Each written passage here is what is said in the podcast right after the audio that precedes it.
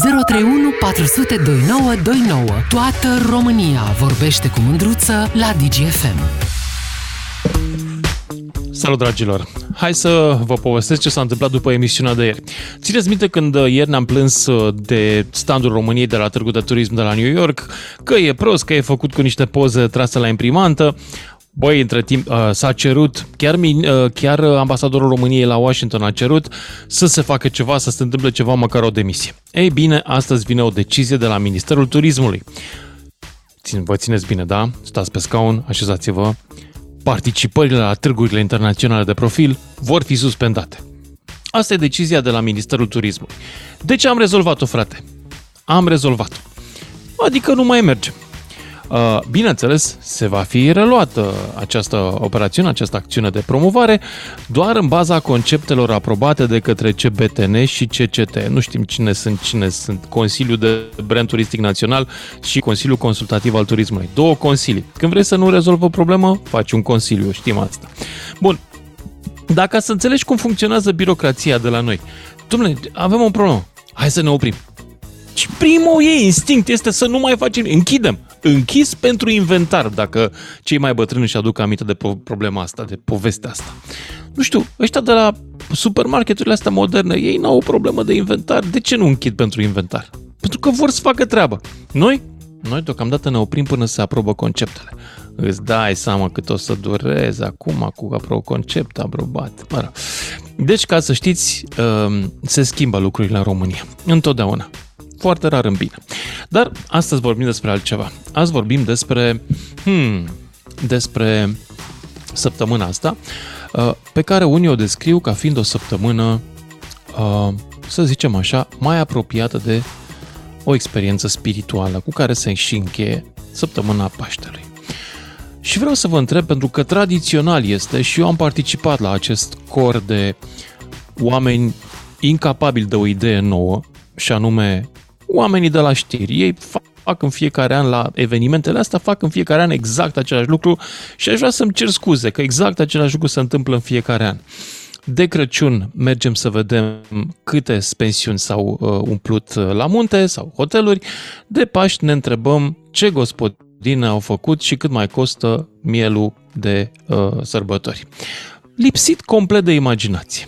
Evident, nu pot să accept așa ceva, deși mă interesează cam cât va costa anul ăsta masa sau cât vă va costa masa, pentru că e un an special cu scumpiri, o inflație destul de consistentă după mulți ani în care moneda a fost cât de cât stabilă.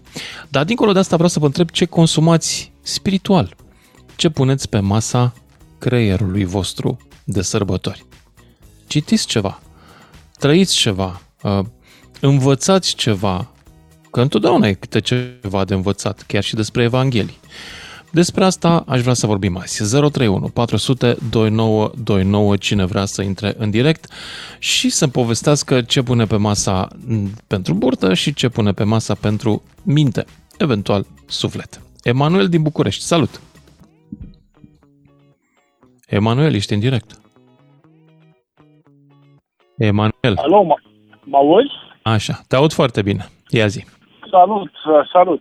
Uh, Aș vrea să-i rog pe colegii din regie să închidă calea cu ei și cu cabina de mixaj și să rămân doar pe telefon. Mulțumesc. Așa, ia zi. Te aud. Am auzit mai devreme spunând uh, despre standul cu pricina. Uh, și să mai fac alte standuri până la locomanda. Da. Am uh, și o întrebare. De ce nu de Ministrul Turismului? Adică, Cum? care mai e rostul lui? Că nu înțeleg. De ce mai ținem Ministerul Turismului deschis? Ce face acest minister? Cu ce se ocupă? Dacă nu nici, dacă nici amărâtul de standuri la târguri nu poate să facă, ce rol are acest minister? Te întreb că nu știu. Cu ce se ocupă Ministerul Turismului dacă nici măcar am, am niște amărâte de standuri nu putem să avem la târguri? Mm, nu știu. Asta, nu știu. Asta, da, Spun cinstit, da, nu știu cu ce se ocupă Ministerul Turismului. Presupun, da, teoria, da, ce se ocupă turismul, nu? Mă gândesc. Păi, da, da. Ce face, bă? Dacă nici, anumit, da, dacă nici standuri la târguri internaționale Cred că apropo realizează standarde de hoteluri, de exemplu, dă stele la hoteluri. De astea. Promovare poate că ar trebui să facă și promovare. Mi-aduc aminte aia cu frunza. Aia cu frunza de demult, aia a fost o prostie monumentală. Deci o soluție ca unic să câștige cu dedicație pe o pozică luată de pe net un milion de euro. Asta a fost da. aia cu frunza. Da? S-a dat un, un PowerPoint. Eu am văzut PowerPoint-ul ăla, era foarte prost făcut. Era făcut de un semi-analfabet în materie de marketing. Foarte prost. Da. Da, cred că nu comentez. Că și mie mi s-a părut destul de scumpă frunzulica respectivă. Foarte, dar, da. Uh, chiar, se zicea că dacă am sunat că eram spus, bă, dacă nici am mărite de stand la târgu nu putem să facem. De ce mai avem Ministerul Turismului? De-aia, cu întrebarea asta am venit în direct. Am zis că poate mă lămurești tu. nu știu. Nu știu să vă spun drept. Uh, dar hai să mergem la spiritual. Hrană pentru minte, acum cu ocazia Paștelui. Citești ceva despre religie? De exemplu? Mai sincer să fiu, eu m-am aventurat destul de mult în domeniul ăsta spiritual. Mm. Adică am ieșit de sub uh, sfera, să zic așa, religioasă și de, de sub sfera Bisericii Ortodoxe și m-am aventurat în practici spirituale diverse care au poposit și pe meleagurile de la noi. Și ce pot să spun? Cunoștințele mele în domeniu au, au evoluat destul de mult. Nu, de nu mai nu mai simt cumva doar legat cumva de biserică ortodoxă. Cumva, înțelegerea mea este cumva superioară a ceea ce se spune prin bisericile noastre de, de aici. Adică ești adică, pasionat mai degrabă de religie în general sau studiezi mai degrabă religia în general? Am studiat și religia, am studiat și religia uh, și alte religii, dar am, uh, principal m-am axat pe studiul spiritualității. Adică să văd și alte căi spirituale cum sunt. Uh-huh. Și am, am uh, exersat destul de mult uh, care asta spiritualității mai mulți ani și horizonturile mele s-au lărgit. Horizonturile mele spirituale s-au lărgit. Nu pot să spun acum exact, să dau un exemplu clar, decât dacă... Și ce se întâmplă acum de Paște pentru tine cu aceste orizonturi lărgite?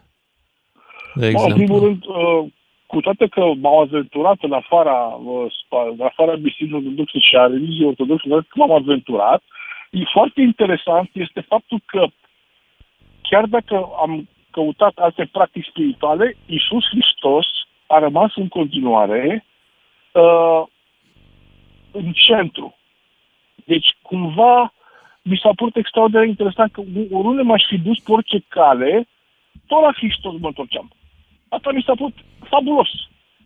Hm. Cumva, adică am reușit să fac paralele, niște paralele între practici spirituale japoneze și chintesența uh, religiei ortodoxe. Adică am văzut același lucru sub alte forme, sub alte practici, adică sub altă formă, dar cumva aceeași mărie cu altă pălărie. Până la urmă, Hristos și învățămintele și uh, uh, învățătura lui Hristos sub altă formă și în uh, alte religii și alte practici spirituale. Deci aceeași chintesență, ceea ce mi s-a fost extraordinar de... Acum, na, Iisus vine cu ideea asta a bunătății și a iubirii universale, care e prezentă în multe religii. Da, mi s-au părut foarte multe întrebări interesante. Mi s-au întâmplat foarte multe lucruri interesante în viață și m-am lovit între ghilimele de fiecare de, de Isus. Adică, din punctul meu de vedere, Isus Hristos există, este real și m-a ajutat în viață de foarte multe ori. Mm-hmm. Cu toate că okay. poate părea greu de crezut. Adică suntem ființe raționale, credem în știință, dar uh, ce pot să spun este faptul că îți pot spune cu certitudine că și uh, pot să îți pot spune cu certitudine că există lucruri în afara sferei noastre de, de percepție. Există lucrurile astea, am, am citit despre ele și am, unele dintre ele le-am și experimentat direct. Ce ai experimentat? De exemplu, se spune uh, că există entități spirituale. Se vorbește și religia ortodoxă. Se vorbește și la musulmani. Uh, se vorbește și la La ortodoxi nu se vorbește despre de entități. îngeri, de draci nu se vorbește? Asta sunt entități uh, spirituale. Îngeri, entități spirituale, demoni sunt entități spirituale. Deci toate Angelologia am care- sentimentul că nu este uh, parte a catehismului clasic ortodox. El apare, dar nu e din Noul Testament neapărat. Poate nu era pe Noul Testament, dar se vorbește și de legi ortodoxe, de îngeri, de demoni, de draci, de căpetii, de, de scorpi și așa mai departe, de arhangheli. Asta este la predică, la biserică. Da, sunt, astea sunt niște Da. entități spirituale care, din punctul meu de vedere, există pentru că pe unul dintre ele le-am experimentat direct. Ai, adică te-ai întâlnit cu dracu? Nu, cu dracu nu m-am întâlnit. Exact, Da. cu dracu. Da, m-am Da. întâlnit și cu entități de lumină, Yes. m-am întâlnit și cu Unii entități dintre de noi s-au censurat cu el, ia zi. Da, da, este și am fac Scuzați interesant. că- Uh, Eram, scuzați că eram intervin uh, la aici, biserică, da. naștiu cu copilul și uh, întreabă preotul, uh, te lepezi de satana? Și la care naștiu spune, nu pot, părinte, am doi copii cu ea. Exact. da, se întâmplă, da. Da, Se întâmplă. uh, subiectul Dar foarte îngerii, vast, uh, îngerii cum te-au vizitat? Ce ți s-a întâmplat de ai ajuns con- la concluzia că te-ai întâlnit cu ei? Dacă vrei să povestesc cu, cu, cu, cu Zim, zi, că sunt întâmplare curios. reală din copilăria mea, uh, Așa? eu am avut o copilărie destul de zbuciumată din punct de vedere spiritual, pentru că m, când eram mic, uh, maica mea spune că fix la 12 noapte am început să plâng. Uh, Ah. și nu putea să mă liniștească. Asta era o chestie care mi s-a întâmplat. Uh, mi s-au făcut farmeci, mi s-au făcut de, tot fel de blesteme de către soții și așa mai departe. Trecând peste chestia asta, vreau să povestesc o întâmplare de la vreo 16 ani, o întâmplare interesantă. Eu uh, am suferit foarte mult timp de somnambulism, adică mergeam în somn. Și mm-hmm. de nu mi-aminteam ce visam. Dar visam diverse chestii, dar problema la mine e că niciodată nu prea am înțeles visele. Uh, o întâmplare foarte interesantă este următoarea. Uh, am visat într-o noapte că m-am întâlnit cu o entitate. Nu, am- eu cred că era Isus. Nu am reușit să-i văd fața. Era îmbrăcat în alb și... În timp ce uh, mergeai, am încercat, în timp am, ce... Am, deci, asta am vis, da? În somn... A, în Uh, vis, ok. În vis, Așa. în vis. Deci visam. M-am întâlnit cu o persoană, un, un, îmbrăcată în alb, am încercat să-i văd fața, nu am reușit, iar acea persoană a scos din mine un șarpe, pe care l-a aruncat în, într-o o grămadă de gunoi de uh, grajd. Da? A scos acel șarpe din mine. Și Mhm. după aceea m-am trezit. Când m-am trezit, realitatea era următoarea. Eu eram cumva uh, în, pa- în picioare, în pat, eram cu mâna pe o icoană pe care nu știu cum s-a întâmplat. I-am spart geamul icoana respectivă, nu știu în somn ce s-a întâmplat. Erau Mhm. uh-huh. cioburi peste tot, în, pe mine, pe umeri, pe mâini, pe pat, peste tot erau cioburi. Eu nu am fost deloc absolut rănit, am avut cea mai mică zgârietură. Și partea interesantă că după acest uh, episod, eu n-am mai avut uh, probleme cu somnambulismul. A E dispărut. interesant. Mhm. Da, e o chestie foarte Ok. interesantă. La Da, ce și mi vârstă s-a ai mai pățit întâmplat- treaba asta? La ce vârstă ți s-a întâmplat? Pe la 16 ani. Pe la Aha. 16 ani, 16, cam pe la 16 ani, 15-16 ani, așa, mi că s-a întâmplat. Iar dacă vreți să vă spun o întâmplare foarte interesantă din viața mea, Nu mai avem timp eu de sunt încă o nebun. întâmplare, pentru Da, că suntem dar de tu 10 minute te împreună mai și pui mai e lume deodată- pe linie. Îți mulțumesc, Emanuel, dar merg mai departe. Merg la Adrian din Cluj. Salut, Adrian! Cian. Salut! Cian, uh, referitor la evenimentul din, uh, din state, mă gândeam de multe ori... Văd că lumea a Așa, rămas că- nevorbită cu asta din America. Incredibil. Incredibil. Așa, zi. Da, mă, și ce mă gândeam? Mă gândeam de multe ori, am încercat să creăm uh, branduri de țară, să plătim milioane pentru un logo care... Niciodată nu m-am gândit că am putea crea un eveniment, nu știu, gen, vezi cum e cu Franței. Eu cred că Cred s-a că creat un există o eveniment. promovare- Există un cred Că eveniment. există o promovare, cred că există o promovare mai bună pentru o țară decât un eveniment major, gen, nu știu, sportiv sau știu eu, care vezi. Ba da, dar avem unul. Se Nu știu, numește tu- Antold. Da, bun, am tot vezi Avem unul. trei, uh, vezi uh, trei uh, uh, scene în Cluj și nu mai știu ce vezi, dar... uh, Păi eu da, dar e vorbesc, mare nu știu, deja. Clujul e mare. E cel mai mare din estul Europei acum, cred că. Dacă nu mă înșel, am poate mă înțeles. înșel să mă contrazică cineva. Am înțeles, se promovează Clujul prin Antord, prin Neversea se promovează litoralul. Dar Da, mă gândeam, pe nu Neversea știu, e mai mic. uite la... Poftim? Neversea e mai mic. La fel Da, și never Electric seen my Castle. Da. Dar mă gândeam, mă gândeam, mă gândeam la un, un eveniment La gen ce te-ai Turul gândit tu? Franței, nu știu. Poftim? La ce te-ai gândit tu să promovăm România Da, ca mă gândeam, eveniment? mă, gândeam, mă gândeam la un eveniment gen Turul Franței, nu știu, să fie Turul României, dar promovat. Îl avem în momentul de față, dar clar, nu-i Ok, promovat. hai nu să-ți se dau vede o pe veste, niciun să-ți canal. dau o veste trist, tristă. În momentul ăsta, dacă faci un tur al României, gen turul Franței, pe bicicletă, turul Franței, pentru cine nu știe, e un concurs de ciclism. Dacă Da, îl faci știu. în versiunea română, el există, îl face Federația Română de Ciclism și anul trecut au fost pentru prima oară, după ceva vreme, important uh, de spus, vreo câteva uh, echipe din străinătate, de nivel bun. Dar Ok. Înainte să faci treaba asta, trebuie să faci curat pe marginea drumului. Pentru că dacă vin mulți străini și se dau cu bicicleta pe marginea drumului, pe lângă, da, pe drumurile noastre, e atât de multă mizerie că eu cred că este un deserviciu adus României. România poate fi străbătută numai la viteze superioare 80-90 de km pe oră când nu mai vezi gunoiul. Când l-ai văzut, s-a terminat, fugi. Acum mă gândesc că lumea s-ar putea mobiliza măcar pentru un eveniment major, să știu eu, Da, poate, să se să curețe. facem curat. Da. Poate, Nu știu. nu știu. E o idee. Dar de ce ar veni aici? Uh, Nu e...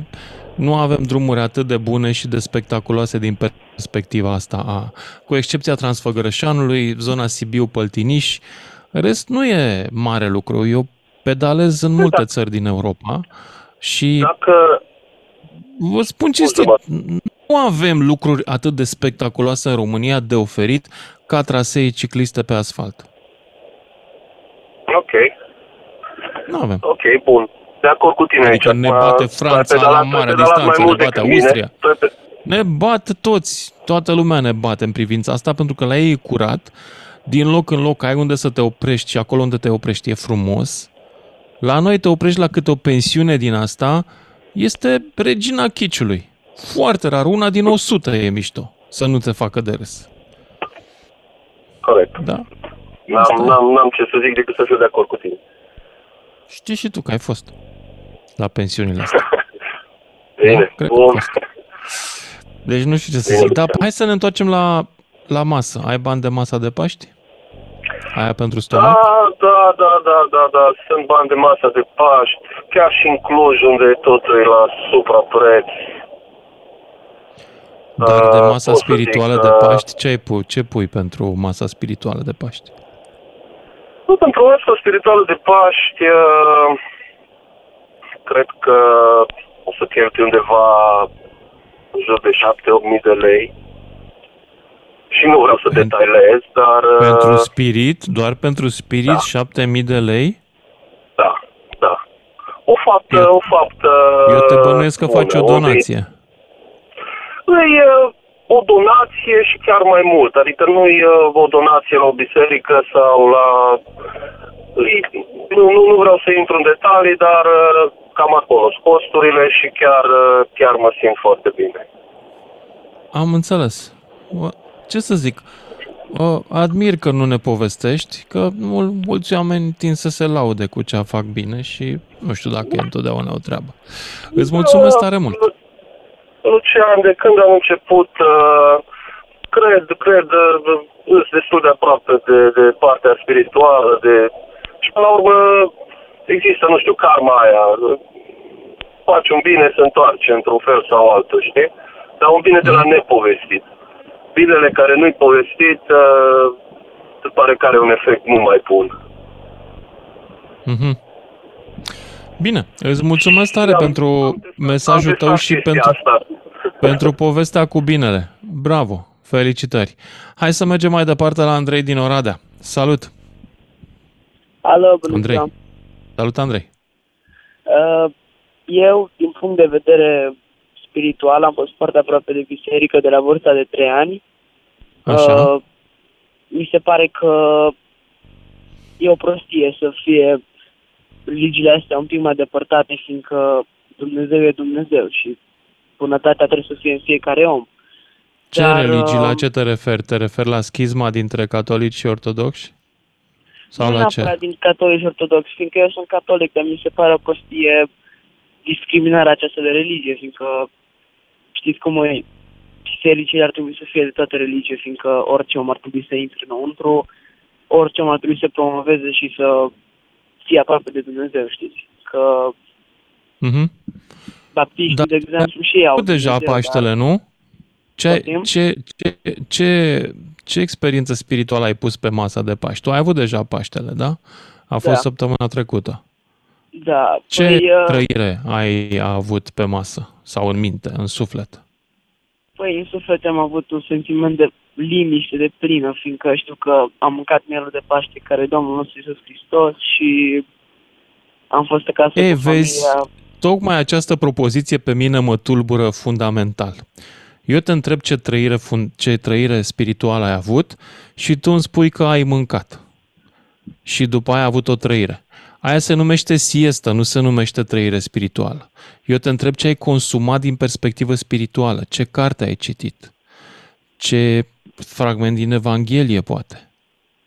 Da, ce ai eu mâncat. uh, slujesc la biserică și citesc Biblia, citesc uh, Ok. Apostola, fiindcă sunt uh, uh, mă duc și, la Și ce ai biserica citit greco-catolică. s- acum de Paști? Ce, ce segment ai citit? Ce fragment ai citit? Zim Uh, eu, dintr-o eu am citit- evanghelie, să zicem. Eu am citit uh, dintre Evanghelie pe roluri uh, patimile Domnului nostru Iisus Hristos și pe mine m-a tulburat fundamental, cum a spus dumneavoastră, acest fapt, fiindcă practic l-am condamnat pe Iisus la moarte. Și faptul acesta pe mine mă tulbură, fiindcă știm că n-a făcut nimic, a fost condamnat pe nedrept.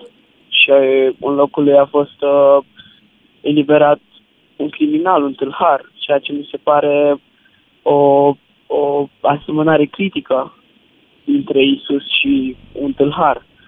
Dar mai știm și faptul că el a fost uh, răsărit între doi tâlhari, dintre care unul a ajuns în rai cu el, cu Domnul nostru Iisus Hristos, ceea ce putem vedea că ne-a iertat pe toți prin acest fapt. Mhm. Dar uh, Bun. Ai făcut ceva. Asta era întrebarea mea. Îți mulțumesc pentru răspunsul la ea. Ne auzim cu toții după știrile de la și jumătate. Toată țara vorbește la DGFM. Ca să știi. Salut, dragilor! Hai să ne întoarcem la discuția noastră. Ce consumăm, ce punem pe masa de Paști, ce punem din perspectivă materială, adică mâncarea, dacă mai avem bani de ea, dar și ce punem din punct de vedere spiritual. Ce e acolo pentru mintea noastră? Ce citim, de exemplu? Ce vorbim? Ce experiențe spirituale ne-am pregătit nouă înșine?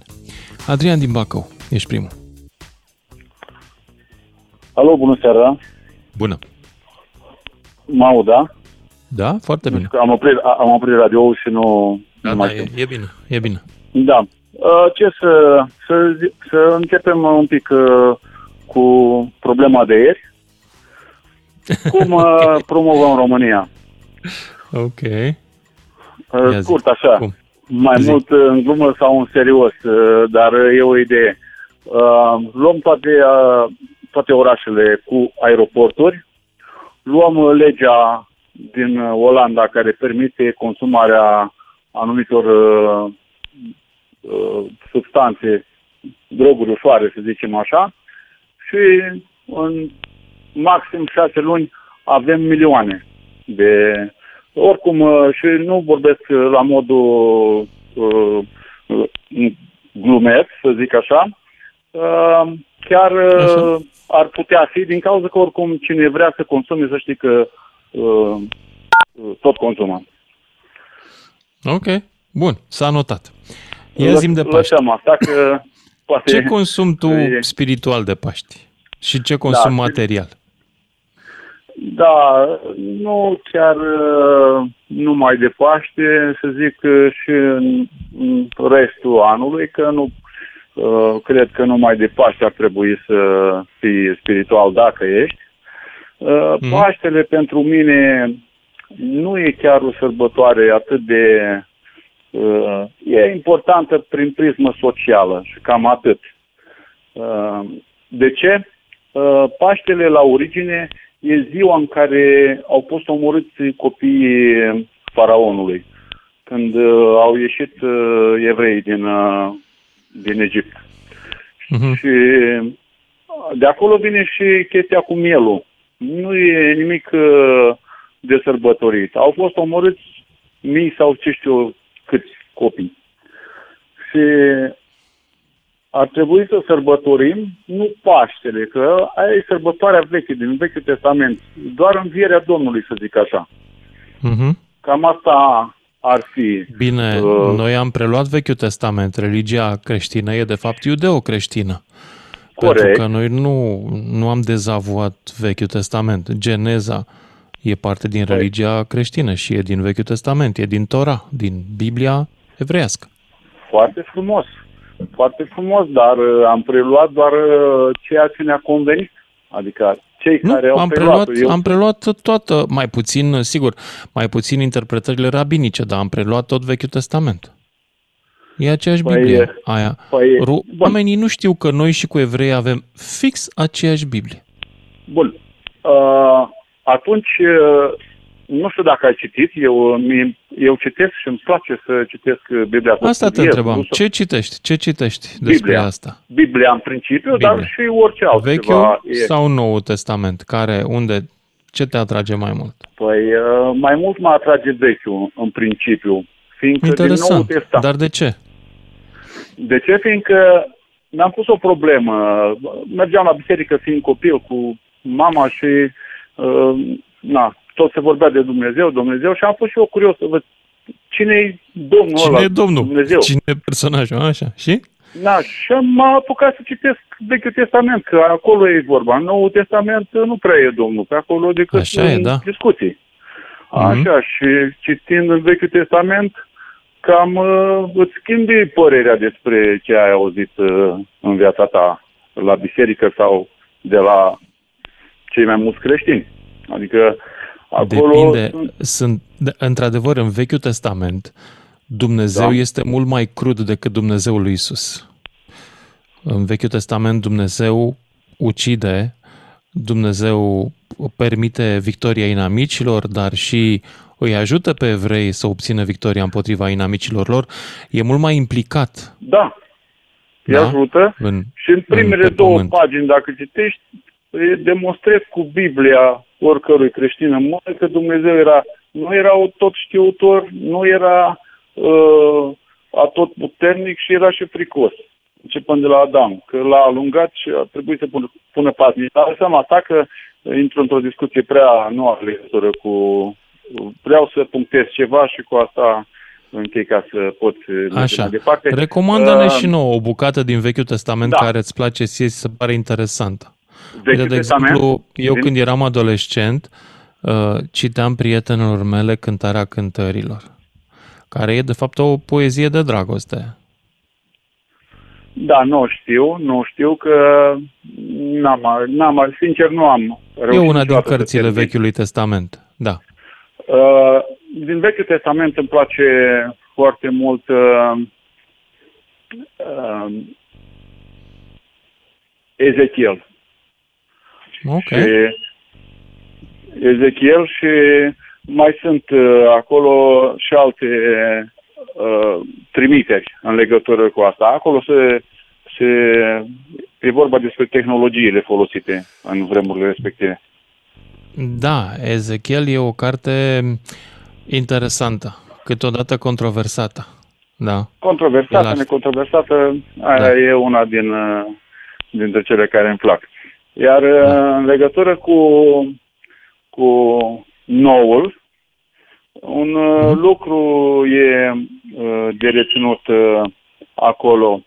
Majoritatea creștinilor ignoră faptul ăsta și eu mi-atrag multe uh, uh, opinii negative sau știu, mă tot uh, mă califică sau mă categorizez Ce? în, nu știu, mă fac în tot felul. Uh, în legătură cu postul, Iisus a venit și oricine poate citi, uh, nu e un capitol, e un subcapitol, nu știu cum se numește neapărat, ăla, se numește adevăratul post. E o- o bucățică, o pagină, în care Iisus explică foarte clar că uh, nu trebuie să mănânci sau să faci nu știu ce. Tu când ții post, el așa spune, tu dez, dezleagă lanțurile robiei, uh, îmbracă pe la uh, necăjit, pe la serman, ajută pe la necăjit și cam astea sunt lucrurile plăcute Domnului. Deci nu are legătură cu mâncatul. Da, deci Iisus spune că clar. postul trebuie făcut fără să te lauzi cu asta. Absolut. Și fără să te întristezi, nu trebuie să fie o, o chestie care să te terorizeze, să te uh, supere, să te facă să suferi. Uh, trebuie să, cum să zic, să mai degrabă să trăiești experiența spirituală a postului decât să te lauzi că, domnul, mănâncă aia, nu mănâncă Absolut, aia. dar nu are legătură în principiu cu mâncarea. Deci mm. și asta a clarificat-o tot uh, tot el. Deci ține mai mult de alte aspecte decât se, de Se postea și în vremea lui Isus. Este un obicei uh, care vine din religia uh, iudaică. Se postea. Absolut, da. Și el nu a condamnat post, postul. A, nu, n-am zis că l-a condamnat. Da. Dar uh, a spus clar că ce uh, mănânci se duce la hazna. În conte și formă la hazna. Deci a spus clar. Da. No. Bine, uh, îți mulțumesc. Hai să merg mai departe la următorul ascultător. Uh, Felicia din București. Bună, Felicia! Bună! Uh, Bună. Da, mă rog, vreau să spun și altele, dar ascultând conversația cu cel de dinainte, nu știu cât a citit și ce a făcut, dar postul este uh, odată și abținerea de la ce-ți place foarte mult și poate nu neapărat animal, da? ceva animal, uh, și uh, cu rugăciune și cu fapte bune. Deci asta este definiția postului adevărat și Domnul a spus atunci când a înviat-o pe fica lui Iair că de ce n-au putut apostoli? Pentru că n-a postit. Clar. Și cu asta pun punct. Așa, mm-hmm. în legătură cu, uh, să păstrezi și o linia cu ce s-a întâmplat. Meniul tău de pe masă și meniul din minte și din suflet vreau să-l aflu. Da, nu, dar și cu America, uh, eu aș promova statele românești din toate regiunile și cam atât. Asta e un lucru știut. Ar fi foarte frumos să, fi, să okay. atragă turism și așa, să ne, nu să ne lăudăm, ci să arătăm lumii. Așa, cu postul, păi postul meu uh, spiritual uh, este format din, uh, am citesc catistul Patrimoniului Mântuitorului, uh, merg la denile slujbe, care sunt niște slujbe de dimineață. Astăzi n-am mai fost, dar o să merg mâine. Uh-huh. slujbe de dimineață cu etapele până la înviere ale în fiecare zi uh, al Domnului de când a intrat în Ierusalim de flori, cu vânzarea lui, cina cea de taină, judecata și fiecare oprire pe via doloroza, mă rog, și răstignirea cu învierea. Asta ar fi uh, așa și uh, ce, cu, este, se trece pe sub epitaf vinerea, poate nu știe lumea ce ce cu chestia asta, de ce se trece pe vinerea mare, pentru că este pictată pe pânza așezarea trupului Mântuitorului în mormânt. Trei de trei ori se înconjoară mm-hmm. pentru că trei zile în care a stat în mormânt. Și uh, a fost pricetne, e una foarte frumoasă comand, nu-i singur Iuda vinovat, Uh, ca recomandare din Biblie, ce îmi place foarte mult și le reiau, sunt faptele apostolilor, sau decât uh, e Noul Testament. Pe masă mm-hmm. o să repet ceva așa, nu cine știe ce, dar uh, tradițional. Ai zice că la tine e mai mult mâncare decât uh, nu, trăire nu. spirituală sau invers? Nu, e invers. Exact de am și început cu spirituala. Așa, uh, deci nu e, e și este de fapt uh, o sărbătoare a bucuriei, pentru că Domnul a biruit moartea, da, și uh, a înviat, este speranță, este bucurie, e, așa este de fapt. Iar cu uh, ce a spus cel de dinainte, cu că ce, că ce e cu uh, Paștele este de fapt uh, sărbătoria, duminică de flori, când a intrat pe mânzul la sine Domnul Isus, da? În Ierusalim uh-huh. mergea pentru că se sărbătoreau Paștele. Pas Pesach în evreiască înseamnă uh, trecere și este sărbătorirea eliberarea E plecarea din uh, robie. din Egipt, da, da, da, da, da, era, mergea la sărbătoare Domnul Iisus. Că după aia l-au văzut, l-au făcut cum știe toată lumea, asta e, dar e pesat și este Paște și se serba și atunci și se mânca și miel, iar mielul nu reprezintă ce a zis Domnul cu copiii, este însuși trupul Domnului care a, a, nevinovat fiind s-a jertfit pentru noi. Sângele mielului, asta reprezintă Sfânta Euharistie, trupul și sângele Domnului. Eu, uh, mm, sunt, vinul este vinul este da, sângele. Este și jertfa. Jertfa mielului, asta înseamnă, bine, pe lângă uh, vinul transformat. Uh, da, acum aș fi polemic și aș spune că Isus este cel care răstoarnă tarabele neguțătorilor de jertfe la da. templu și că din perspectiva da, da. lui eu cred că n-ar trebui să mai jertfim nici măcar mielul. Și că... eu la fel cred. Dar este tradiție, vezi? Asta da. e. Ne-am înrădăcinat în tradiție. Asta îmi și place, ce să zic, adică nu sunt așa de falsă să zic, vai, mănânc că trebuie sau că nu știu. Îmi place, că pot așa, pot să jertfești sau eu știu ce, fiecare bește și alte astea. Nu e obligatoriu. Ieri au mâncat la cina cea de taine azime, le-a cerut uh, apostolul aduceți azime, păinicile acelea evrești, mm-hmm. nedostite și cam asta ar fi. Deci pe masă Frumos. ouă colorate, de drob, ciorbă și un teu ceva. Cam asta e. Toate cele bune. Vă Felicia, îți mulțumesc tare pentru uh, povestea ta. Cu sănătate. Să fim. Să avem, să avem. Mulțumesc. Hai să mergem mai departe la Cătălin din Brașov. Salut, Cătălin! Să mergem mai departe la Cătălin din Brașov. Să închizi radio, că ne auzim cu eco, te rog mult. Salut, Lucian! În primul Salut. rând mă bucur că am reușit să intru în legătură cu voi și în al doilea rând mă bucur că în sfârșit, să zic așa, nu știu dacă zic bine, dar în sfârșit uh, pe un radio la nivel național și, nu știu, poate și internațional, se face o emisiune de genul acesta, pentru că de multe ori se evită această topică, se, evit, se evită acest subiect. Și mă bucur nu cred că, că se evită acest subiect. Cred că cel puțin pe Trinitas, Trinitas uh, abordează mult sau Vocea Speranței, nu? Așa e. Vorbim de uh, radio care... Radio non-religios. Ok. Exact. Știi că și eu sunt o persoană non-religioasă. Cu toate astea, mă interesează trăirile altora, mai ales cele spirituale. Mie îmi lipsesc, dar asta nu înseamnă că nu le admir la alții. Am și scris un material despre asta. Am scris un text mai de mult care a și circulat prin biserici, în care spuneam că invidiez pe credincioși pentru că ei nu au spaimă de moarte pe care o au cei care nu cred în viața veșnică? Referitor la asta, eu sunt unul dintre ei, eu fac parte dintr-o biserică nou protestantă, nu dintr-o religie în alte detalii, doar atât a fost să spun. Uh-huh. Am fost un predicator și chiar uh, referitor la ce punem pe masă uh, și avem aici de ales între lucrurile astea, uh, mâncarea, hai să-i spunem... Voi la neoprotestanți când treceți lăsați și cozonacul și ouăle roșii în urmă sau rămâneți cu ele?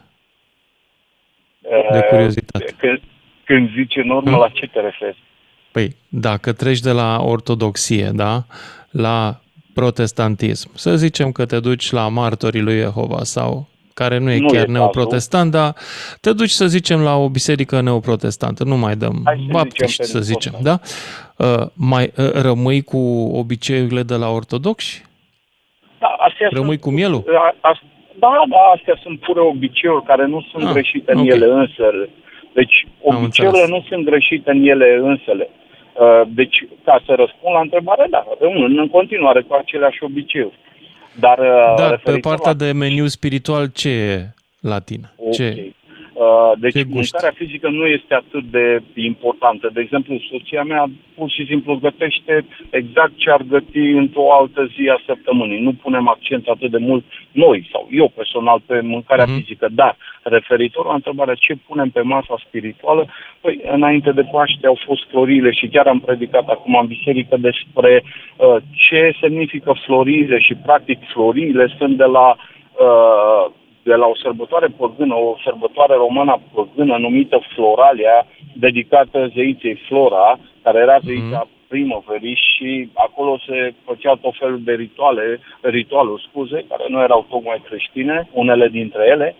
Uh, și de acolo, din cauza că ei veneau și cu flori pentru a ova această zeiță, noi avem această sărbătoare care noi o numim florile, dar de fapt noi creștinii uh, sărbătorim intrarea lui Isus, intrarea Domnului Isus în Ierusalim. Asta e ce noi uh-huh. sărbătorim. Și am folosit textul din Luca 19, de la 29 până la 40, unde am descompus fiecare verset în parte cum Isus le-a dat puterea să lege, să dezlege acel măgăruș, cum uh, Isus le-a dat direcție, unde să meargă, ce vor, le-a dat revelație, ce vor găsi acolo, câteva lucruri ca, care le vor primi creștinii care au o relație personală cu Isus, descoperire, puterea de a lega și a dezlega, pentru că vă cunoște uh, Biblia și zice, iată ce veți lega pe pământ va fi legat și în cer, ce veți dezlega uh, pe pământ va fi dezlegat și în cer. Și noi știm că trăim, uh, pe lângă lumea fizică există și o lume spirituală. Și Isus ne dă puterea asta. Și referitor la ce zicea antevorbi, unul dintre antevorbitorii mei, e adevărat că Paștele, după Florii, da, după această sărbătoare a intrării lui Isus în Ierusalim, urmează Paștele, da? Uh, moartea uh-huh. și învierea lui Isus. Noi nu sărbătorim faptul că au murit evrei, pentru că uh, de ce în Vechiul Testament uh, Dumnezeu, cum ai zis, că era mai sever, cumva omora oameni, din cauza că el vrea să protejeze copiii lui și vrea ca răul din mijlocul izraeliților să piară. De aceea mureau ceilalți oameni, pentru că îi corupeau, să zic așa, și Aici pe evrei. Aici contrazice, nu numai uh, conform cu, uh, cu Vechiul Testament, Dumnezeu la un moment dat îi omoară pe toți oamenii de pe pământ și îi spune lui Noe să salveze specia și speciile de animale cu corabia, da? Da. Ei, și deci, uh, mi se pare noi... că Vechiul Testament uh, este scris de oameni uh, pentru care Dumnezeu uh, era un personaj mult mai activ pe pământ și câteodată răzbunător, semăna mai mult cu zeii grecilor, dacă te gândești bine. Cu Zeus, de exemplu. Uh, nu cred, nu cred. El vrea doar să-i protejeze pe copiii lui, nu vrea să fie un zeu sau un alt ceva. Dar, practic, uh, la ce vrea să... Când Dumnezeu îngăduie ca zidurile Erihonului să cadă ca urmare a sunetului trâmbițelor, acolo de sunt ce? masacrați mii de inocenți. Păi da, dar din cauza că vrea să le arate puterea lui, copiilor lui, să se încreadă în el. Mm, da. Da, deci prin fără... Dar vezi, aici este religia unui popor. Aici e religia unui popor. E privit doar din perspectiva evreilor de Dumnezeu. Celelalte neamuri puteau să moară. Celelalte neamuri, în Vechiul Testament, sunt de multe ori inamici și Dumnezeu îi ajută pe evrei să-și ucidă inamicii. Să ucizi păi da. nu mai este păi o, da, o, o opțiune pentru Isus. Dumnezeul lui Isus Așa nu mai este un Dumnezeu cigaș, e un Dumnezeu care învie, un Dumnezeu care dă viață. Sunt cu totul Așa și cu totul uh, alte, e cu totul altă zeitate.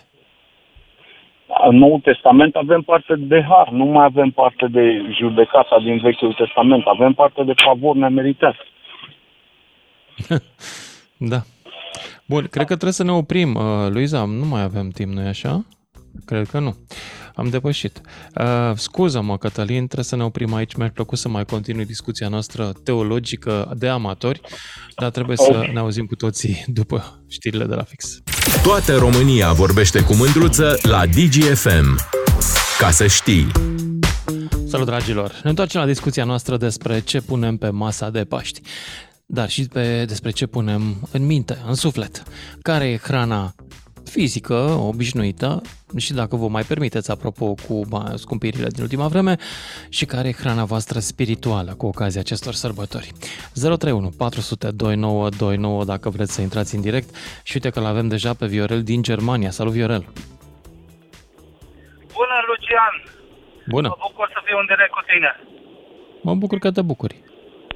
Ia zi. Da, uh, te felicit înainte de orice pentru tema care ai ales-o, e ceva de, de actualitate Și cred că, din păcate, tot mai puțini oameni sunt interesați de latura spirituală a sărbătorii.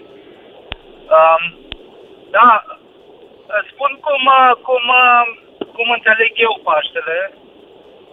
Nu știu, mă auzi? Așa. Da, te ascult, te ascult. Da, eu te aud destul de încet.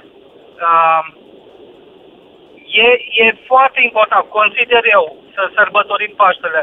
Dar dacă hrana asta spirituală o avem doar pentru Paște și nu e un lucru care să-l practicăm regulat zilnic, aș putea spune uh, ce folos are. Ce folos are dacă ne aducem aminte, așa cum și Zicala spune, din E, Paște măcar și Crăciun. acum, e bună și acum totuși.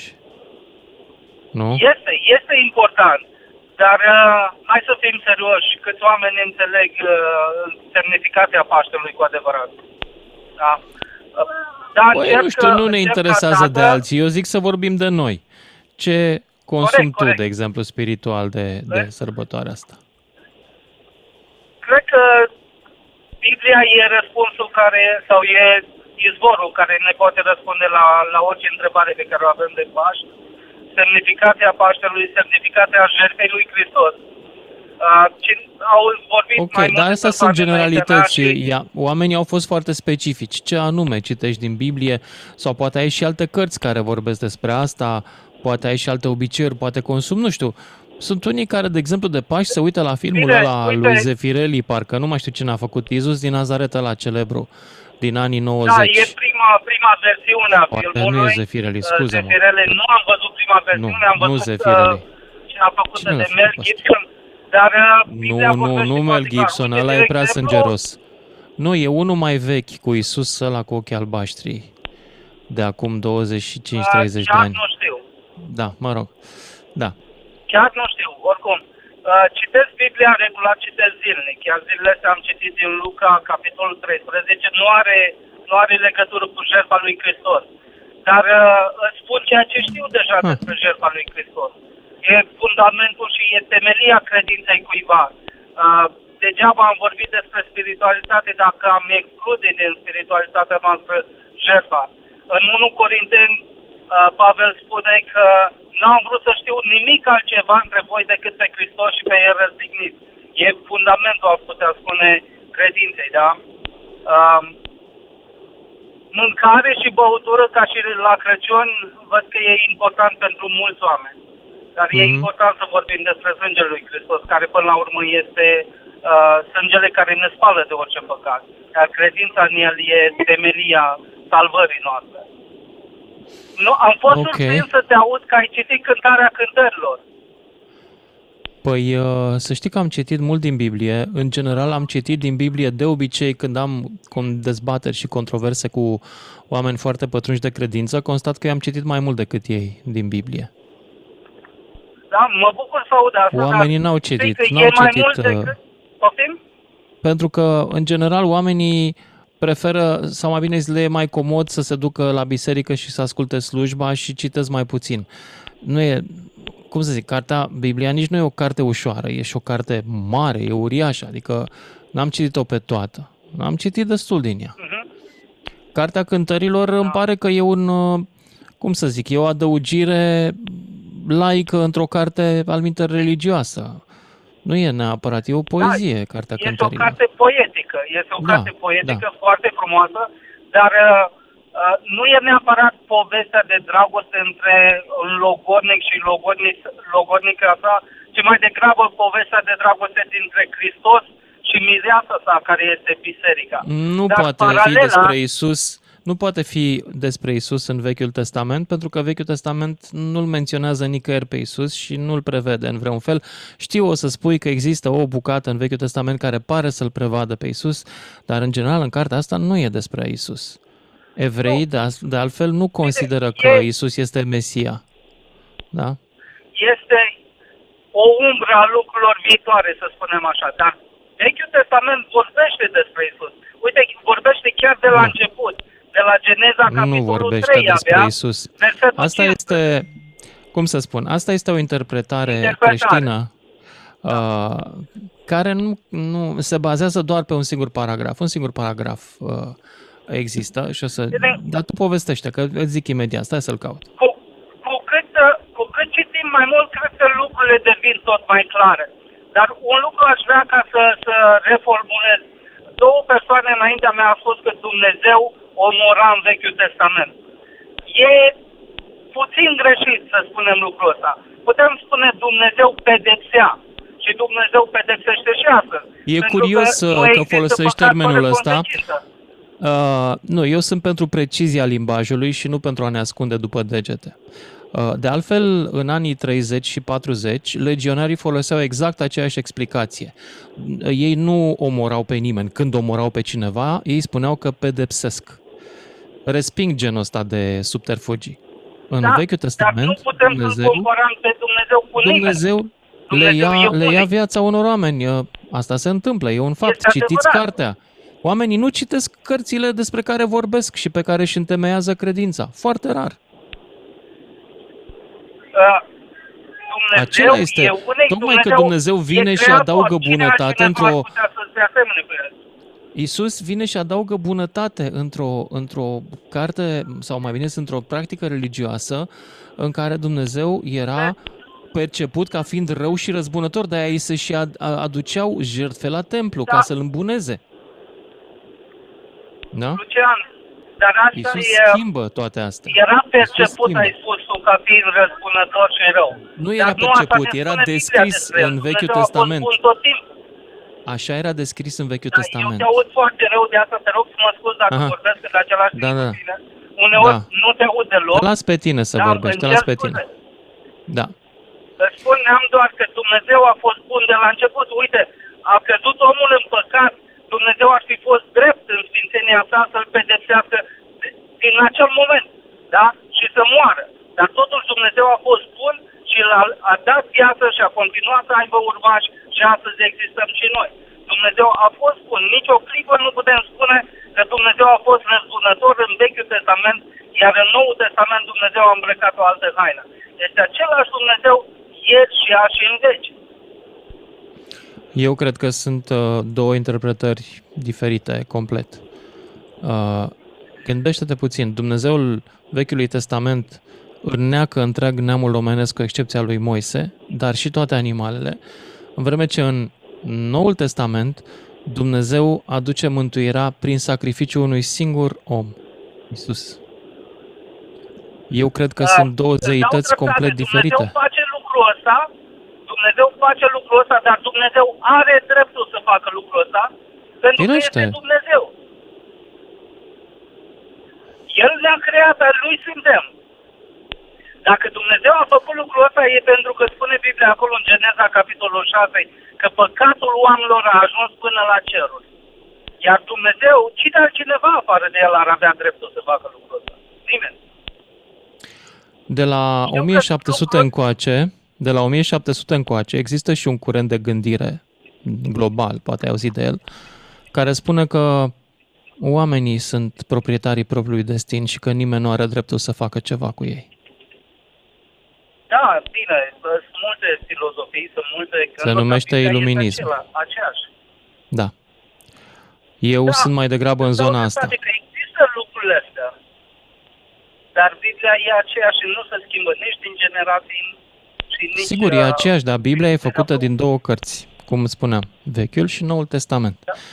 Ideea e ar fi să citim. De asta eu recomand să avem o trăire spirituală bazată pe lectură și pe studiu atunci când vorbim despre corect, creștinism. Îți dau, Pentru îți că- dau totalmente dreptate. Uite, să dau un exemplu. Vechiul Testament are un Dumnezeu care îi ajută doar pentru, pe evrei pentru că ei sunt poporul ales.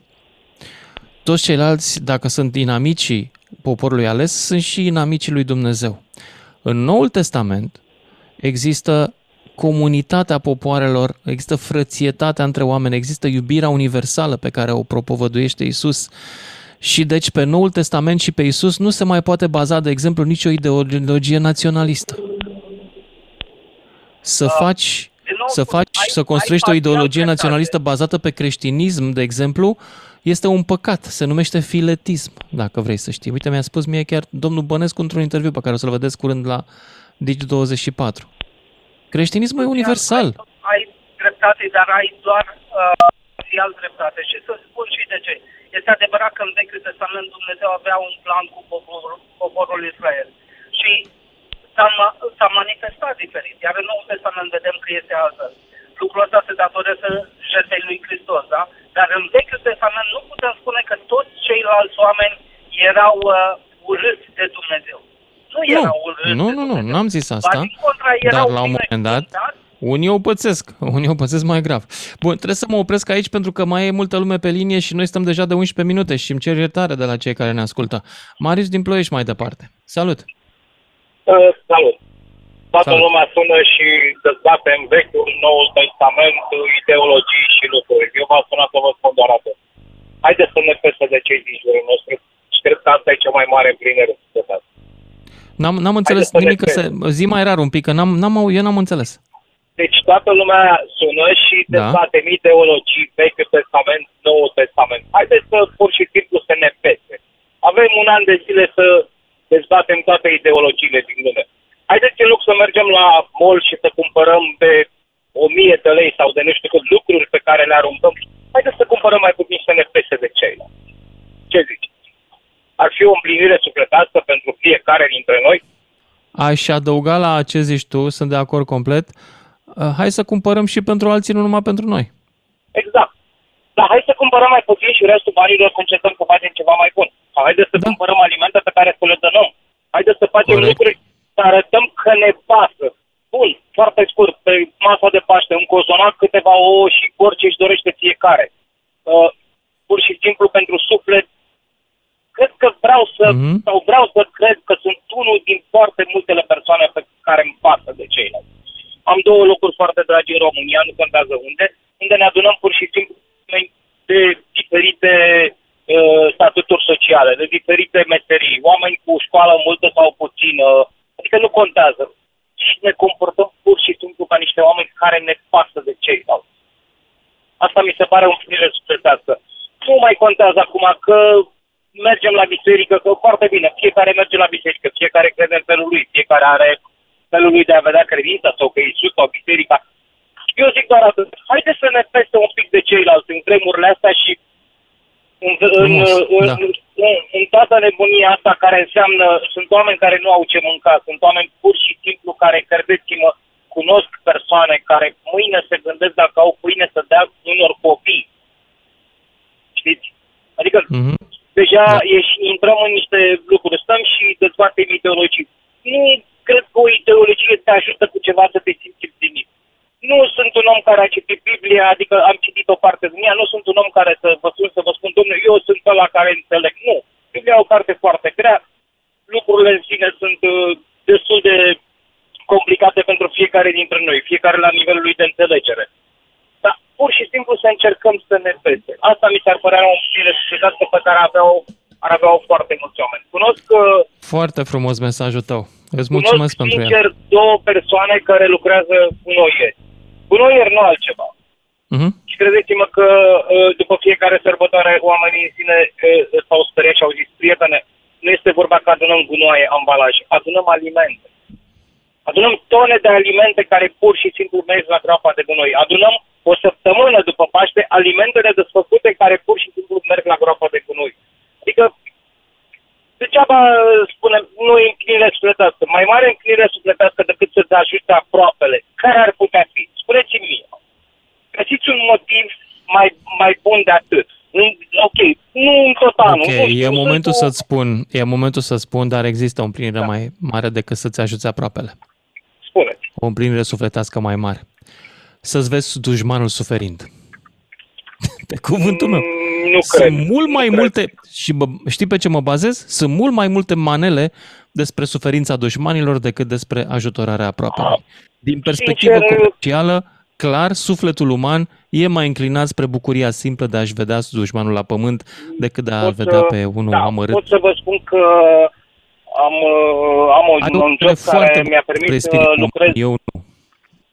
Deci am un job care mi-a permis să lucrez în toată România asta, știți? Aha. Ascultați? Și am, am întâlnit, exact cum se spunea mai devreme, adventiști, pentecostal, pentecostal pocăiți și toate genurile de credință, să spun așa. Orice înseamnă, credeți-mă că să știți că cei ceilalți nu sunt chiar așa crăi. O spun sincer. Dar cine a zis că sunt? sunt? Nu, nu, nu, ca idee. Oamenii în sine Nici uh, este vorba doar de ceea ce ai învățat acasă, ceea ce valorile pe care societatea în sine ți le dă, plusuri cu minusuri, valori pozitive, negative, ceea ce alegi în viață, nu altceva. Marius din Ploiești, mulțumesc pentru vorbele tale bune și mergem mai departe la Timotei din Arad. Salut, Timotei! Bună, Lucian, mă bucur noastră. să vorbesc. Mă bucur să vorbesc Mă bucur că te bucuri. Așa. Uh, te ascult, ascult emisiunea de mai bine de o oră.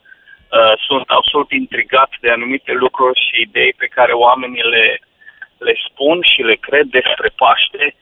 Uh, în mod specific, pentru că despre asta e vorba în emisiunea asta. Despre, despre hrana spirituală despre și aia materială. Asta, așa am început-o da, acum, că ea s-a dus exact, în altă direcție. Dar, dar, da. Dar vezi tu, hrana spirituală o iei atunci când ai o înțelegere despre Paște. Uh, iar dacă înțelegerea despre Paște este uh, cu privire la cusunerism și hrana uh, fizică, e normal ca Paștele să nu însemne nimic spiritual sau foarte puțin spiritual. Spre exemplu, la voi, la, la DGFM, săptămâna asta auzeam, uh, era un, uh, un spot, promo, uh, nu, nu era promoțional, era despre Paște, în care una dintre, unul dintre respondenți spunea uh, a, da, Paștele și despre înviere, de rest și despre familie și timp petrecut împreună. Da, să fii cu familia și timp petrecut împreună de Paște este un lucru fantastic. Paștele nu e despre aia. Paștele e despre învierea lui Iisus Hristos, care pentru creștini are un uh, mesaj profund și un mesaj puternic. Și atunci când înțelegi care este mesajul Deci Paștele... Deci e mai degrabă o experiență să... individuală, vrei să spui tu.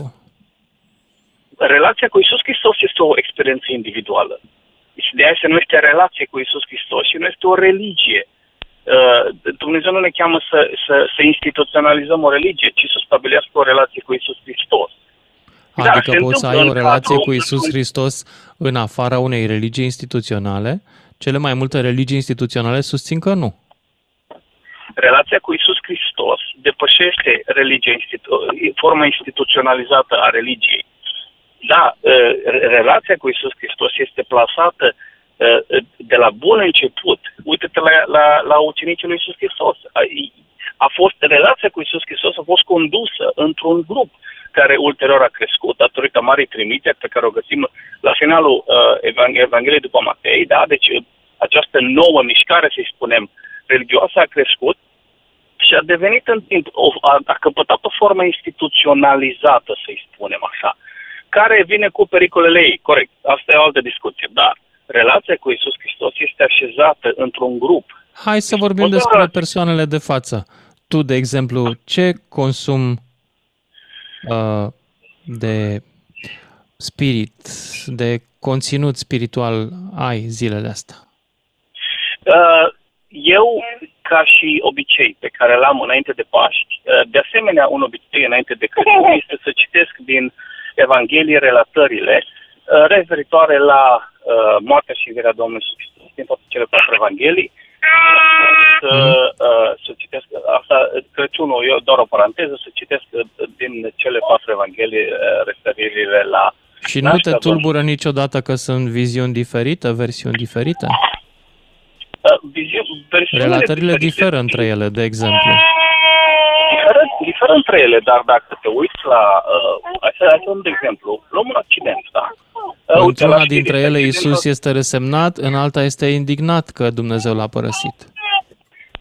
De exemplu. Dar, dar dacă te uiți la ele în felul în care, în felul în care apar, fiecare se leagă. Uite-te, la știri aveți uh, știrea despre accidentul de lângă București, da? Acolo au fost martori oculari, da? Poliția uh-huh. ia uh, mărturile acestor martori oculari, vor spune toți, toți acei martori oculari, hai să spunem uh, că sunt patru. Vor spune toți acei patru martori oculari exact Bine. aceeași poveste. Uh, poți să rămâi pe linie să-ți luăm numărul de telefon să continuăm după și jumătate, că nu mai avem timp acum. Uh, sigur, da, Bine? pot să rămân. Bine, mulțumesc frumos, ne auzim. Toată România vorbește cu mândruță la DGFM. Ca să știi... Salut, dragilor! Ne întoarcem la discuția noastră apropo de hrana spirituală și hrana fizică. Timotei din Arad. Salut, Timotei! No. Da, salut. Ia zi, nu mai știu pe unde eram. Vorbeam despre Evanghelii, da? Faptul că Așa. tu spuneai că, într-un fel, mărturiile evangeliștilor sunt uh, oarecum Da, și mă întreb, pe care o alegi tu? Îl alegi pe Isus cel resemnat sau pe Isus cel ne, care nu înțelege de ce este sacrificat? dar n- nu văd de ce ar exista o asemenea perspectivă asupra morții lui. Adică Păi ai, așa ai sunt, două, cel, ai sunt două două versete evanghelii în care diferite, ai- cu două atitudini diferite. Într-una îl Păi nu, întreabă ai- pe ai- Dumnezeu de ce m-ai ai- părăsit și în cealaltă Da. să se facă voia Tată, în, ta. în mâinile tale îmi încredințez Da. Duhul, da? Exact. Sunt două atitudini care Exact, împar da. diferite. Care este atitudinea pe care o guști, nu, pe care o simți tu mai aproape spiritual? Dar nu e vorba că eu pe amândouă. De ce? Pentru că noi, noi ce trebuie să înțelegem acolo este faptul că, unu, moartea lui Isus Hristos pe cruce nu a fost o moarte a unui oricărui om pe cruce, respectiv a tâlharilor, da, la stânga și la dreapta. lui. Acolo a fost o moarte încărcată spiritual. Și atunci când, când Isus Hristos spune de ce mai părăsit, atunci îți dai seama de încărcătura spirituală, de lupta spirituală, dacă vrei, sau de aspectul spiritual care se duce, lucru care nu se vede în lumea reală decât prin furtuna care și cu tremur, întunericul și cu tremurul de pământ care s-au produs, relatate din nou de evangeliști, da? Uh, Asta nu înseamnă că Isus Hristos este, uh, se, se răzvrătește cumva uh, surții că, uh, pe care o are de, de dus la capăt, ci ne ajută pe noi să înțelegem încărcătura spirituală, lupta cu întunericul, da, cu cel rău. Iar când Hristos spune, Tată, în mâinile tale mă încredințez Duhul, s-a sfârșit, El afirmă faptul că lupta aceasta cu, cu, cu păcatul care îl ține pe om legat, eliberarea de păcat prin jertfă se încheie acolo. El are ultimul cuvânt asupra puterii păcatului. De al vezi pe Hristos spunând uh, uh, în mâine tale îmi încredințez Duhul, respectiv uh, planul, suveranitatea îți aparține ție, Tată, uh, acest, uh, această jertfă este completată și acum uh, îți încredințez ție Duhul meu. Bun, hai să venim la văd ce, ce, ce contradictoriu consumi tu lucrul ăsta. zilele astea. Pentru mine, pentru mine, eu sunt, uh, eu sunt mai degrabă un om care e rațional și încearcă să găsească tainele printr-o explicație rațională. Tu ești mai degrabă un, uh, dacă vrei, mai apropiat de filozofia lui Blaga. Cunoașterea ta este aia în care nu rupi corola de minune a lumii, cum spune el. Dar uh, Bine, nu n-am aș nimic ști cu pe asta. placă, dar dacă zici tu, îți, îți Da, crede cuvântul. el are, sistemul lui filozofic are două tipuri de cunoaștere. Una e mai degrabă a misterelor, e adâncirea în mister, vede el cunoașterea acolo. Mă rog, Apropo da, de mistere, tu mă între- m-ai Ce- întrebat o întrebare. Îmi dai Da. voie să spun un gând înainte să-ți spun o Te rog. întrebare despre ce consum fizic. Un lucru care îl găsesc foarte supărător, uh, ca și consumator să-i spunem, deși nu consum foarte des, dar ca și consumator de uh, mediul ăsta, spațiu public, da? spațiu TV, spațiu radio, uh, internet, uh, podcasturi și așa mai departe.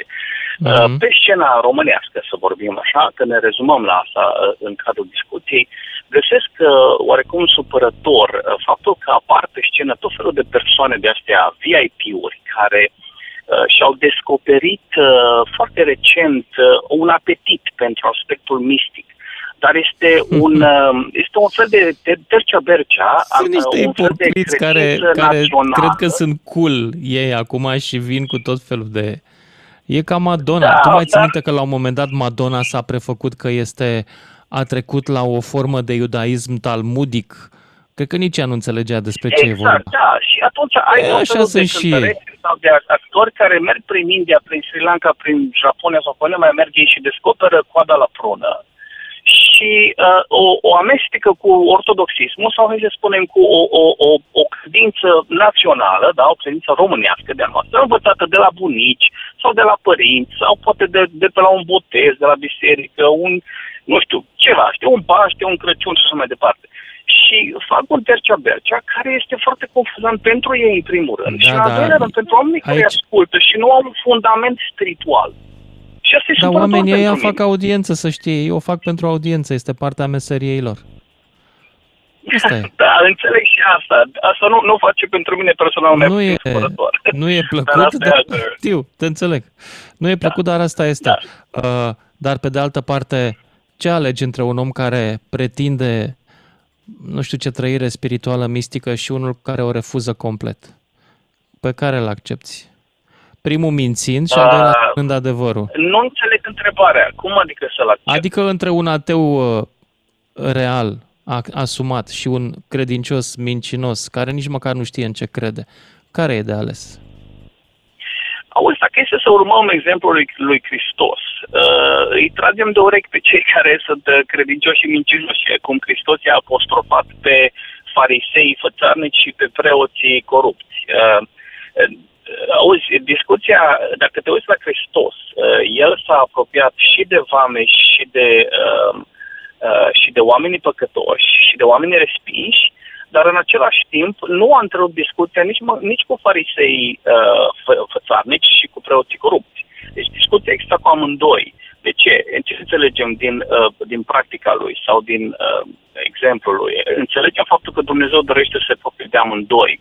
Probabil cei care sunt, uh, uh, au o credință amalgamată cu tot felul de influențe, probabil ăștia sunt mai confuzi despre ceea ce cred și aleargă după cel mai nou uh, trend senzațional care e la modă și face pe ei să se simtă cool pe un platou de filmare sau, nu știu, într-o emisiune de, de, de radio sau într-un podcast. Știi? Nu, nu mai este suficient să te rezumi la la o credință adânc uh, înrădăcinată în inima ta, izvorâtă din scriptură, că practic de aici pleacă, doar că îi mai adaugă niște elemente orientale mistice, știi?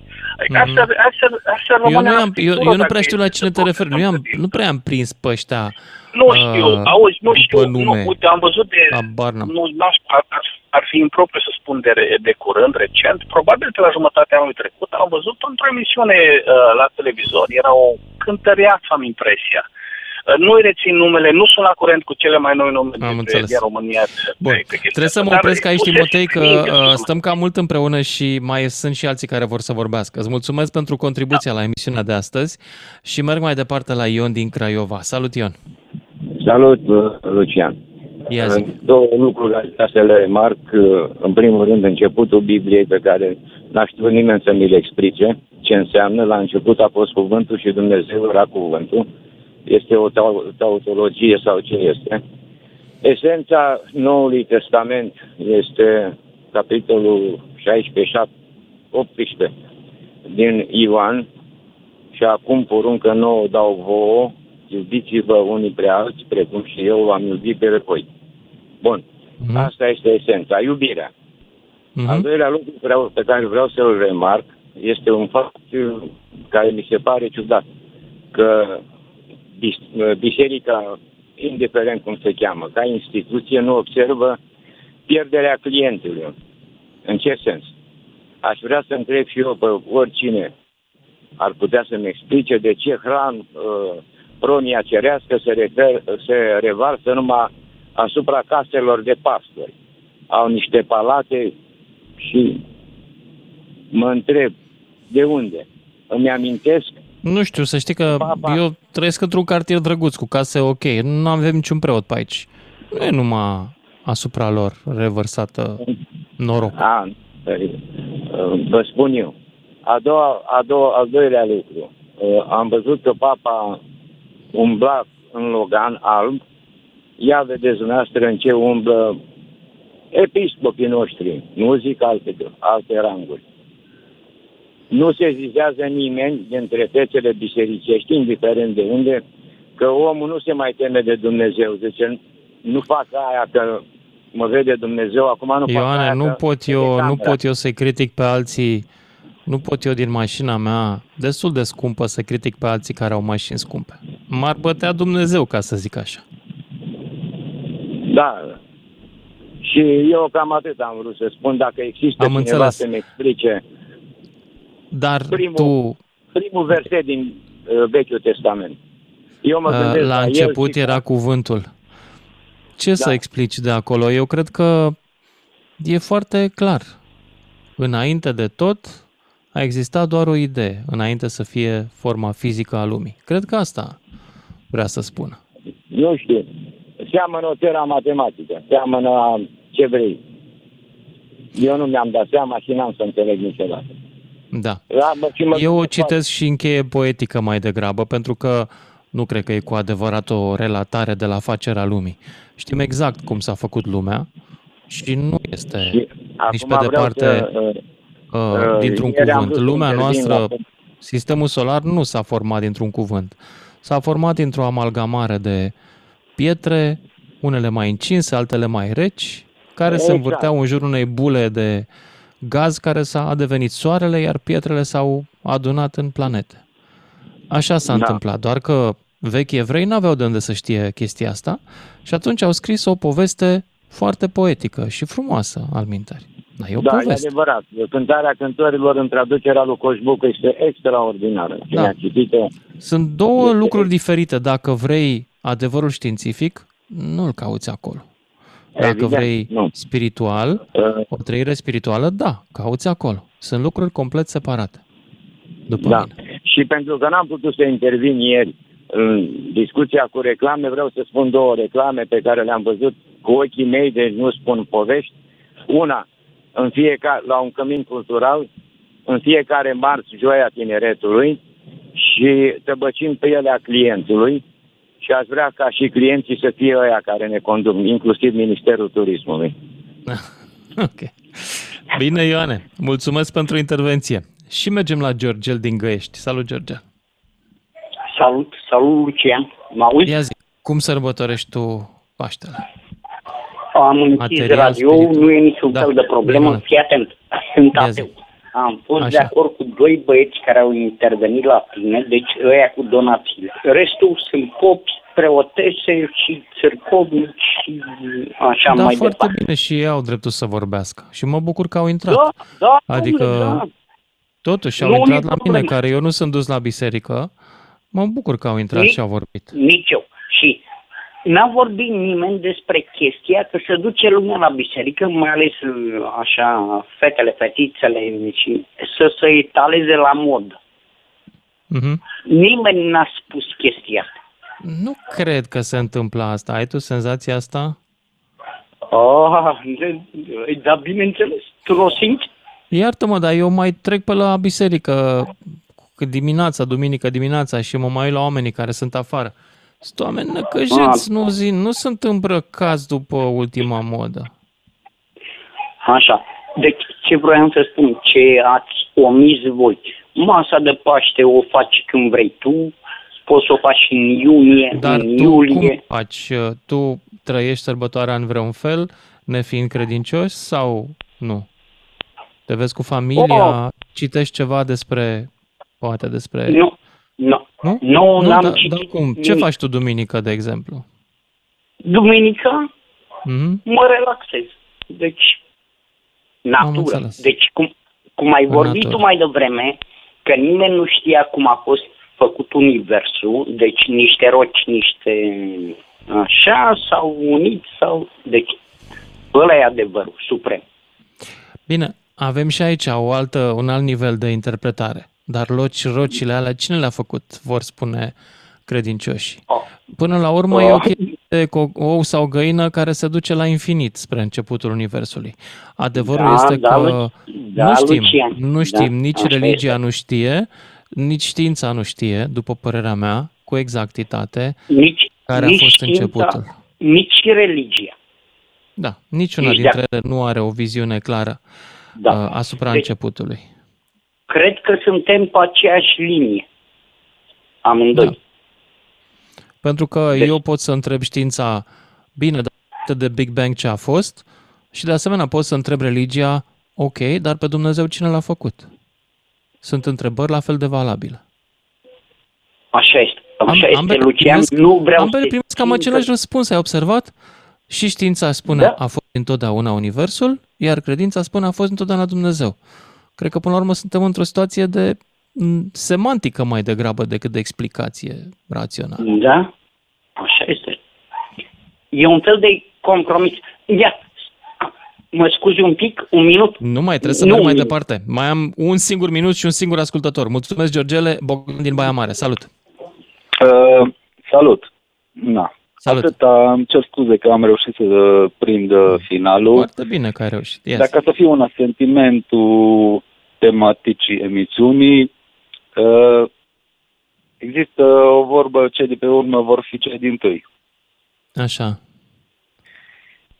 Deci aș putea spune că fiind ultimul, voi fi primul. Ok.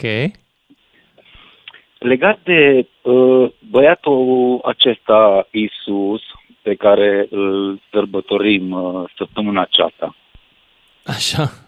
Am o viziune aparte asupra lui, adică de mic copil, eu l-am văzut ca uh, un pic altfel decât este prezentat de religie. Cum l-ai în văzut? că am văzut omul din el. Adică eu mi închipui la trei ani, spărgând geamuri cu pietrele vecinilor, uh, în, în sensul că... Nu știu dacă știi, nu... dar uh, între evangheliile care n-au ajuns în canon, adică în Noul Testament, păi, eu nu vorbesc este și o evanghelie care lui... vorbește despre Isus copil. Da, eu vorbesc de viața lui de om de 33 de ani de zile, zi de zi. Nu avem documentată viața lui de zi de zi, zi cu zi. Nu, nu avem. Păi, de asta, uh... Copilăria nu avem, dar îți spuneam, există o evanghelie care nu a intrat în testamente, și Noul Testament, și care vorbește despre el copil. E interesantă, da. o găsești dacă e o interesantă. Uh, tocmai de asta, cumva îs a mai fost un interlocutor acum o jumătate de oră care cumva a zis că a ieșit din sfera... Deci ce vreau să spun că, indiferent de religie, ce vrei să spui? orice ce religie... vei consuma tu duminică religie, din perspectivă spirituală? Orice, exact. Orice religie eu o privesc ca și uh, thinking inside the box. Când reușești să ieși în afară și le vezi pe toate și le accesi pe toate, ești outside the box. Și tu ești în afară? Sunt în afară pentru că eu, eu, eu înțeleg orice uh, catolicism, orice ortodoxism, orice protestantism, orice uh, intercostalism, uh, penticostalism, eu le înțeleg pe toate, le înțeleg pe toate pentru marea mulțime și marea masă la care prind, dar din afara lor altfel văd lucrurile. Cum? Și am avut discuții cu, cu cunoștințe și prieteni dintr-una sau din alta. Și nu înțeleg uh, pornirea și aversiunea în a încerca să mă atragă pe mine în cutia lor. Când eu din afara cutiei Ei, lor. Asta e o, asta e o altă poveste înțeleg. pentru o altă dată. Întotdeauna oamenii vor vrea să faci parte din tribul lor. E o chestie instinctivă în noi. Uh, și asta e de la început. Religia e cea care definește un grup de oameni. Exact, da. exact. Trebuie să mă opresc exact. aici pentru că nu cred că mai am timp. Luiza, mai am? Nu mai. Păi atunci știți ce vă recomand eu dacă vreți trăire spirituală pentru ziua de duminică? Vă recomand câțiva poeți români să citiți. Sunt câțiva poeți români care au scris atât de frumos încât îți vine să crezi că au fost inspirați de sus. Și luați atât. Luați Joc Secund de Ion Barbu și citiți cap-coadă doar acest volum. Îl găsiți și pe online. Joc secund. E poezie ermetică, e o poezie greu de înțeles. E o poezie care mă duce cu gândul la vorbitul în limbi pe care îl practică unele dintre religiile neoprotestante și care e menționat și în Biblie. Deci căutați asta ca experiență spirituală. Vă va deschide ochii spre un alt fel de folosire a limbii române și un alt fel de folosire a emoțiilor pe care le aduc cuvintele. Eu cred că și asta este parte din spiritul uman. Mulțumesc mult, ne auzim mâine seară. Lucian Mândruță face radio cu vocea ta când te lasă să vorbești în direct la DGFM. Ca să știi...